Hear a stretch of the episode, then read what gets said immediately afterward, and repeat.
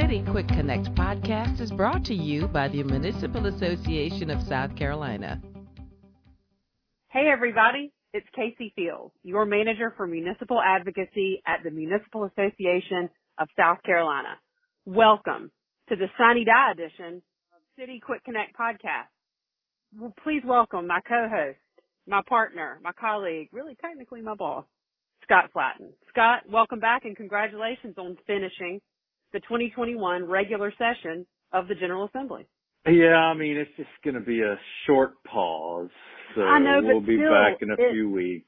Everybody says it's not Sine Die. It's not Sine Die. Yes, it is. The General Assembly adjourned Thursday, Sine Die, because they are now following the Sine Die resolution that was adopted by both chambers that governs when they can come back. Do you know why they did that, Scott? Would you like a little piece of history?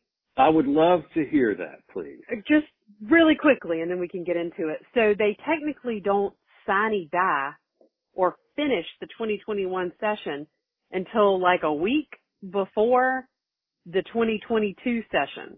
This came as a result of years of brawling it out with former governors about calling the General Assembly back into session. So they come, they are governing themselves through a sine die resolution that keeps them kind of like in recess at the call of the president and the speaker of the house. So only they can call themselves back into session. So they are not at the whim of a governor who feels like this one issue, according to him or her, would be important. And it seems like a recent governor, not too in the distant past, governor lost a court battle over whether or not to, That is true. she was able to call the General Assembly back. So That is that is very true. So they have written the die resolution to um, govern themselves. And let me say, let me do this really quick. It was in Dome last week, but I want to make sure everybody knows they plan to come back June 8th, 9th, 10th. They hope it'll only take one day to vote on or hear or meet about the budget.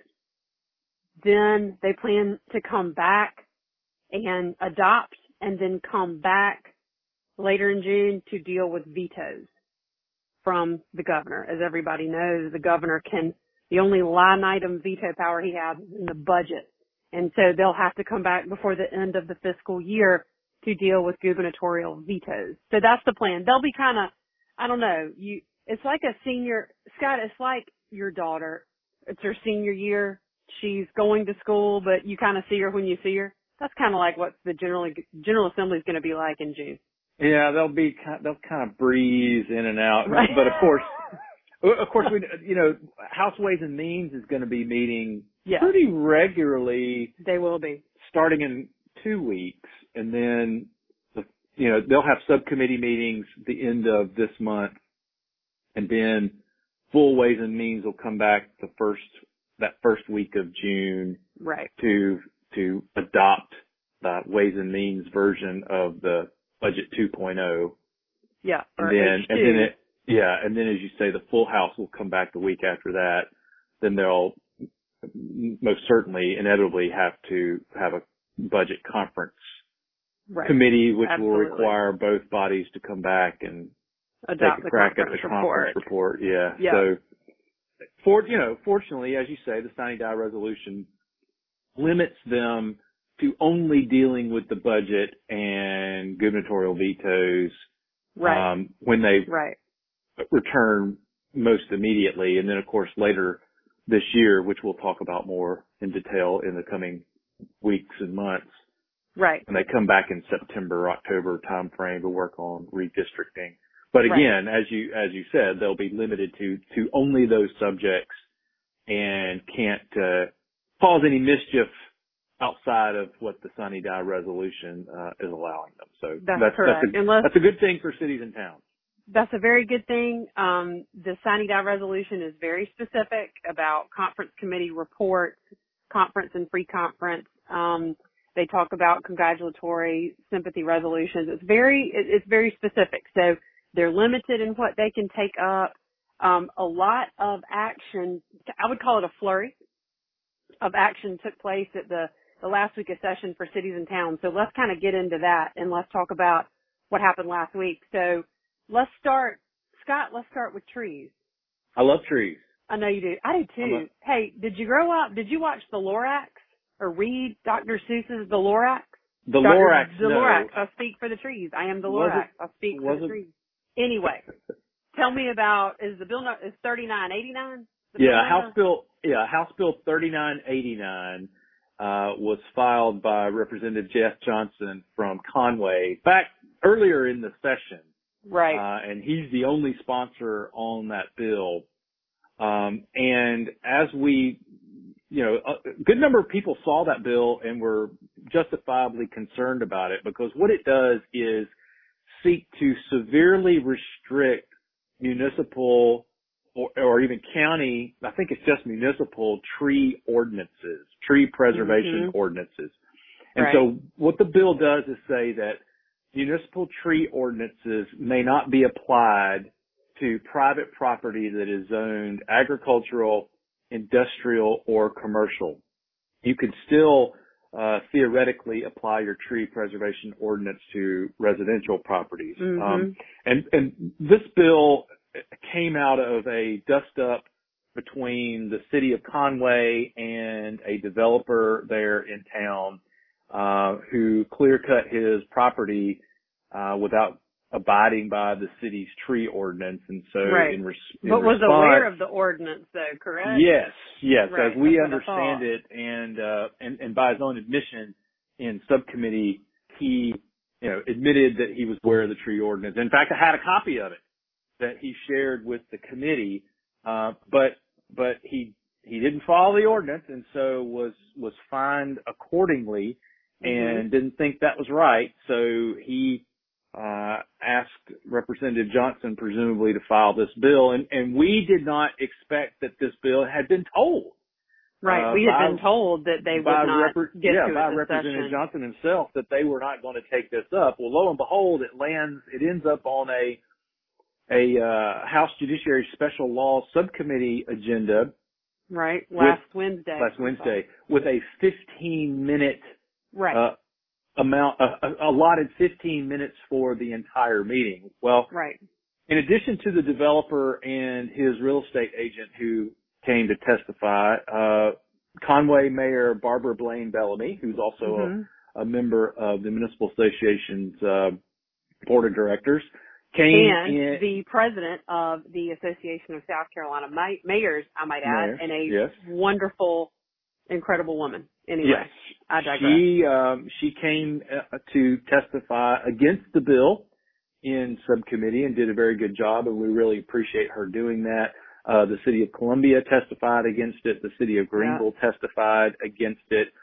Uh, and despite assurances or uh, promises that the bill was not going to advance, it in, in fact, I did. thought one one member of the subcommittee told you that they were going to vote one way and then change their vote. Is that correct?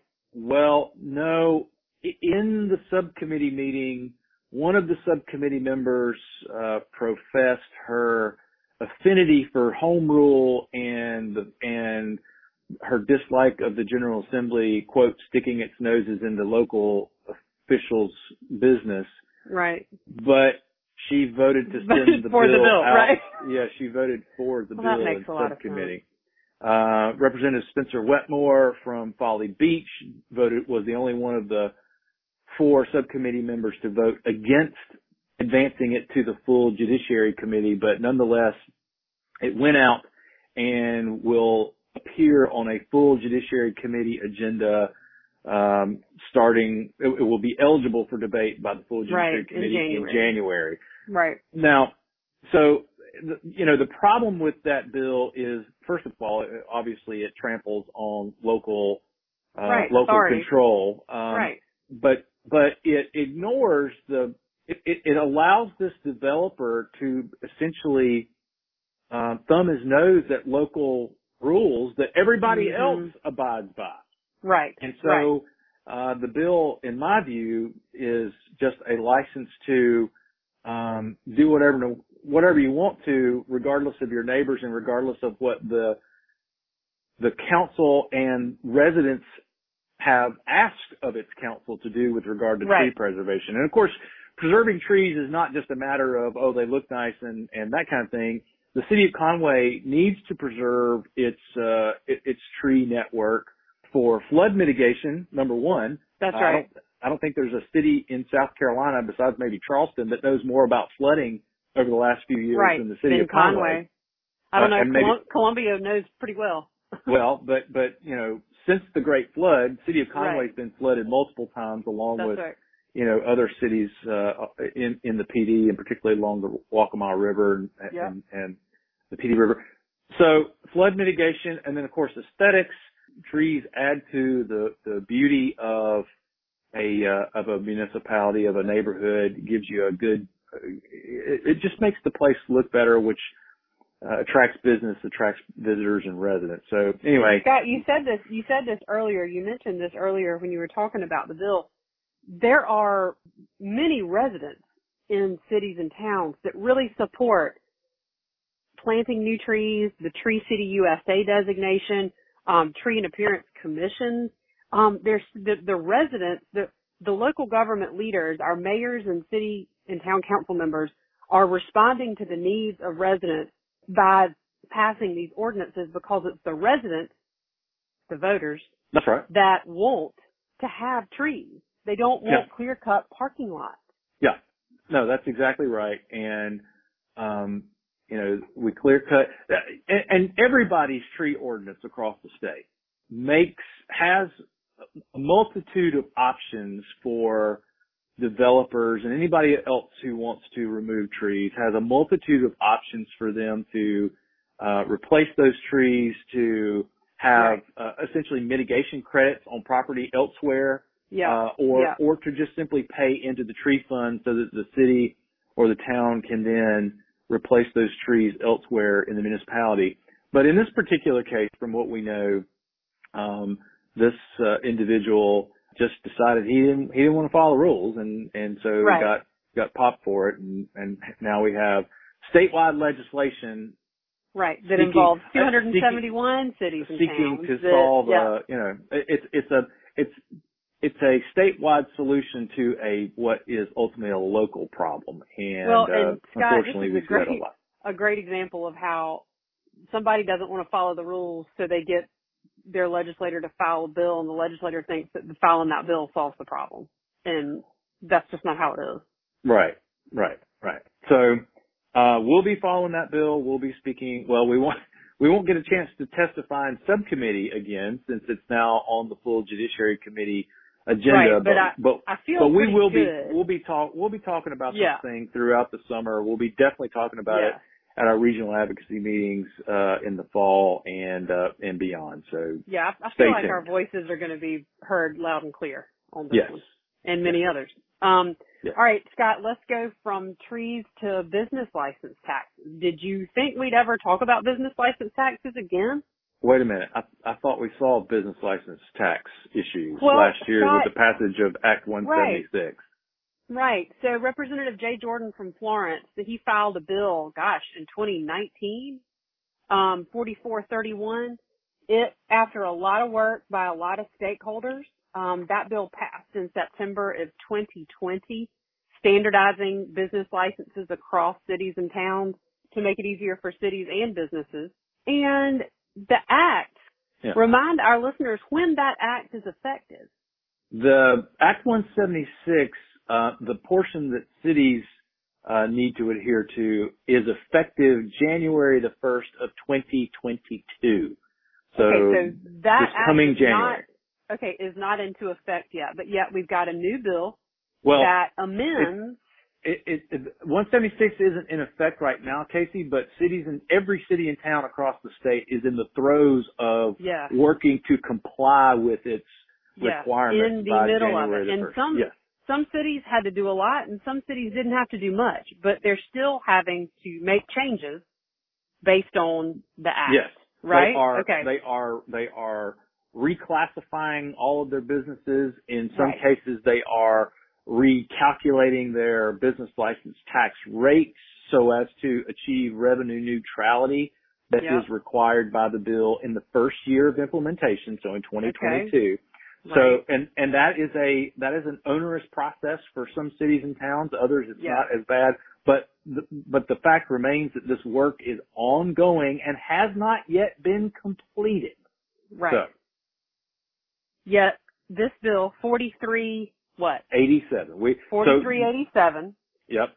On the Go last ahead. day So of the you session, yeah, last, yeah, last Thursday, the last day of the session, Yeah. uh, Rep- Rep- Representative Jay Jordan, who's the, who is the primary sponsor of Act 176 back in 2019, Right. Representative Jordan filed a bill last Thursday, House Bill 4387, that seeks to make changes to Act 176. What this, what the bill does is exempt from the business license tax. okay. a- an, exemption. All right. It's an exemption, would exempt from the business license tax a business that is, that rents to another business that is owned by the same person. So I own a building Okay. and I'm an LLC. But the building Okay. is held in an, in an LLC. Right. Um, I own a restaurant business also, and but that biz, that uh, restaurant business is owned by a separate LLC. So that you, you're dealing with two two LLCs that file separate income tax filings. They, they file Okay. So two different businesses. two different businesses. Okay. The rep, my restaurant business rents my building from my building LLC. This bill, 4387, would exempt one or both of those businesses, we're not sure which, one or both of those businesses from paying the business license tax. Now, Hmm. um, but only in that case where uh, one business is renting to another business owned by the same people. That, that's the best I, it's the best way I can explain Sounds my like a really specific issue. my understanding of the bill. Well, and it, and it could have probably is. solved. hmm Well, it, it probably is a specific issue in a particular city in the state. Um, Right. But what I will tell you is that it is common practice, and in fact, it is the it is it is the practice in most cities, Mhm. well, all cities across the state, that those two separate LLCs that file taxes separately would have to get a business license tax because they are both separate businesses. Now, if if the restaurant are the same person and they were filing taxes on the same tax return, then Right. that's one business and they would be they would be licensed as such. So Okay. um, and that's common practice. I mean, it, it's it's not unusual across the state for, say, for instance, a hair salon, a uh, a nail salon, and a bakery to be all operating under one roof. Okay, right. Right. and and the owner and, and you have one or or multiple people who own all those businesses. Those are three separate businesses. Right. But it's not unusual for a city to license all three of those under one license, so long as they pay on uh, the rate that's that's applicable um, to to the highest classified business. That's not Okay. unusual. right. But what but what what Representative Jordan's bill, along with 33 other sponsors, by the way, right. uh, yeah. there, there are 34 sponsors on this House bill. Mhm. Uh, it, it seems to exempt uh, one of those two LLCs in the scenario of the renter to the other business. It would exempt at least one of those from paying the business license tax. Now, what's the difference, Casey, between uh, the only the only difference that I can see is that relationship between those two LLCs. If I own two LLCs that that operated in two different buildings, I'm going to be paying on two two businesses. I'm going to pay the business Right. license. ta- I'm going to have to get two licenses for those Right. two separate LLCs, no matter you know, e- despite the fact that they are not uh, they're not renting to each other. So I'm not quite Okay. sure I understand what the what the problem is here. Uh, because if I own, if I have multiple LLCs, I own multiple LLCs, then I should expect to have to pay multiple Right. business license taxes. So, uh, it, it seems that we're, we're cutting a break for one particular class of business. Mhm. Um, and, you know, standardization was supposed to make the business license tax easier to understand, Right. comply with, and administer, not make it more complicated, which is something that this bill will do. Now, But wouldn't Scott? Wouldn't was it also the intent to make it fair, well, that's exactly right. No, fair absolutely. across all businesses instead Y- y- of a little here, a little there? That's that's right. But Casey, Act 176 also provided provides for businesses to approach their municipal councils and say, "Hey, I have a unique circumstance. Can you can we work together to address this unique circumstance through the business license, your business license ordinance?" That is written into the law. So Okay. why this particular scenario isn't being addressed at the local level by that business rather than through statewide legislation, uh, I, I don't understand that. But we're going to educate uh, cities and towns across the state over the summer through the regional advocacy meetings and throughout the fall so that they can educate their house members to reject this bill. It's it's a bad idea. We're Yeah. we're we're already we're already attacking a law that's not even in effect yet, which is Right. which is offensive to me. We haven't even given Act 176 the chance to, To to even start working, let alone Yeah. to be proved that it will work uh, before we're trying to to Right. attack it. So Well, and I and I tell our listeners also they can they can be rest assured that we we while everybody is talking to their to their legislators, we will be talking to leadership, committee chairmen, staff, and educating them on this issue as well. Yeah, I, you know, I guess I, I'm a little offended by it because of all the work that uh, our our local officials put into that into 176 over the years. Not The to mention our that- business partners that really Absolutely came The- the- together and did it. Yeah. Absolutely. Um, and and it's an insult to uh, it's an insult to all of our stakeholders. It's an insult to the, our staff. Um, you know, so I don't know. I- I'm I'm a little I'm a little if you can't tell I'm a little frustrated by that yeah, bill for sure. being I, I introduced. can tell a little bit. hmm Now, now, look, the, the bill was just introduced on Thursday. It, of course, it can't pass. I mean, Sine Die was Thursday. Right. It's not going anywhere uh, anytime soon, and it will be thoroughly vetted and discussed, and uh, and and, and hopefully beaten back come starting in January of 2022. But uh, you'll hear more from us about that, Absolutely. listener, as uh, as we go. Yeah, absolutely. Um, Scott, let's see. We've talked about trees. We talked about business licensing. Um, let's talk about 3050 for a second. Yeah. 3050 is the bill that originally filed by Representative Steve Moss from up in Cherokee County and Gaffney. That bill, uh, the original language had in there that you could, a police officer that was non-certified could only be with a certified police officer. Is that correct? That's right. That's right.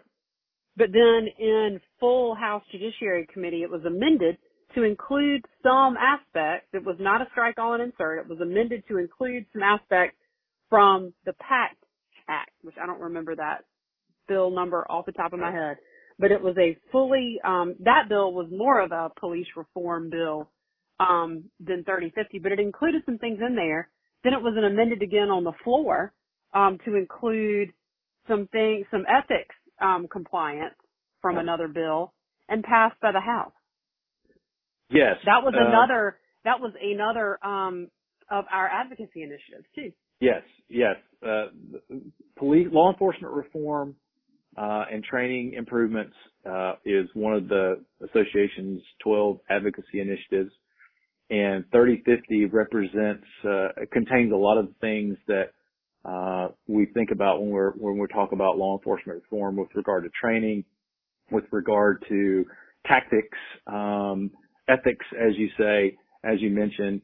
So uh, that bill, we're we're happy to see it advance. It did not do so uh, without some a little bit of uh, trouble and Right. dust up. There were some people, some very conservative Republicans who thought that it should have that the the the full judiciary amendment to it with the PACT Act uh, language should have gone through subcommittee. Uh, Right. but at, but as we know, it uh, was ultimately voted voted out of the House and, and is over in the Senate now. Of course, the you know obviously nothing's going to move forward again until January, but that was good forward progress on some of the reforms that law enforcement needs. Erica Wright on our staff has been working very closely with our law enforcement partners at the Police Chiefs Association, the Sheriff's Association on that bill. And so we will continue to support it and advocate for it uh, going forward uh, come January in the Senate. Perfect. Um, let's see, trees, business licensing, law enforcement. We talked a little bit about the budget. Um, we will give more information on that once uh, we see some more of the work that the subcommittees and the House Ways and Means Committee, once they get in there and start working on the Senate version, they're going to start, you know, create a new budget with all the new money. Um, what else? And, we talked about and, Sine Die. What else? And, and well, as and as she did through the regular, the first budget process, Joni Nickel on our staff will be following right. the the House Ways and Means and then the House budgets on, I mean, the House debate on the budget uh, when all that gets moving. And uh, another, Scott, speaking of money, another quick plug. Check our website address being www.masc.sc for updated information on guidance from the U.S. Treasury Department on the American Yes. Rescue Plan. Um, Erica has been furiously poring over all of that information since it came out last week. New guidance is on there and we'll be offering even more guidance from the association, opportunities for conference calls and meetings and all that to learn about how you get it, how you get the money, what you can do with the money, what you can't do with the money. Yeah, the the Treasury, um, as they said they would, they issued some some additional guidance than what we had, and they did it by way of a 151 page document that, uh, after reading, doesn't give a whole lot more detail than what we had, but there's Uh-huh. some. Um, and there are, and, and it has, I think, generated probably even more questions than previously. But as you said, Erica is going to continue to monitor that and uh, get as many details as she can. One thing that she was able to learn this week is uh, there, there was a question from some cities uh, about why their funding changed. Uh, particularly some of the larger cities, their some of the some of them their funding fell dramatically from the initial Mhm. estimates to what was released uh, this week. And Right. one thing that we we think happened based on the conversations that we've had, because really uh, no one's been able to clearly explain to us why that that funding fell. But one thing that we Right. think happened is that where some cities that w- some cities were included in a county's entitlement CDBG entitlement calculation for their Okay. amount. But then when Treasury went back and saw that those cities should not have been included in the county uh, CDBG entitlement formula, they pulled those cities out, which then caused those cities to lose a, a fair bit of Okay. uh, money Of off of their initial estimate. Yeah, we we think Okay. that that's that's probably what happened in some cases. So uh, if any of you who had saw that happen or were wondering about it, based on the conversations that we've had that haven't been terribly helpful and our own sleuthing, we we think that that's part of the answer uh, to that question. Perfect. Um, Scott, is there anything else you think we need to to tackle before um, the Sine Die edition of City Quick Connect podcast brings it brings it home for a landing? to quote I- Gil the Cop Hunter. That's right. Well, I, I, I think what I'll say, Casey, and you'll agree with me. I'll let you talk about more about it. But this, the the the end of this session kind of ended on a whimper. Uh, Yeah, it was, agreed. It was very uneventful uh, and did not see the usual flurry of desperation uh, all the, the way end. up till five o'clock. Uh, Right. They, they they were done by about three fifteen Yep. uh, on Thursday, and it was really anticlimactic. But now, of course, we know next year it will Right. it'll probably It'll look great. more normal. But I'll let Right. you comment on why we think that is, and and you know, Well, we a lot of things collegiality to go forward.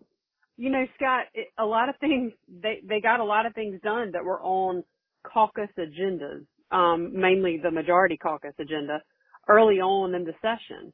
And there are still some major things sitting out there. The the reform of Santee Cooper is in a conference committee.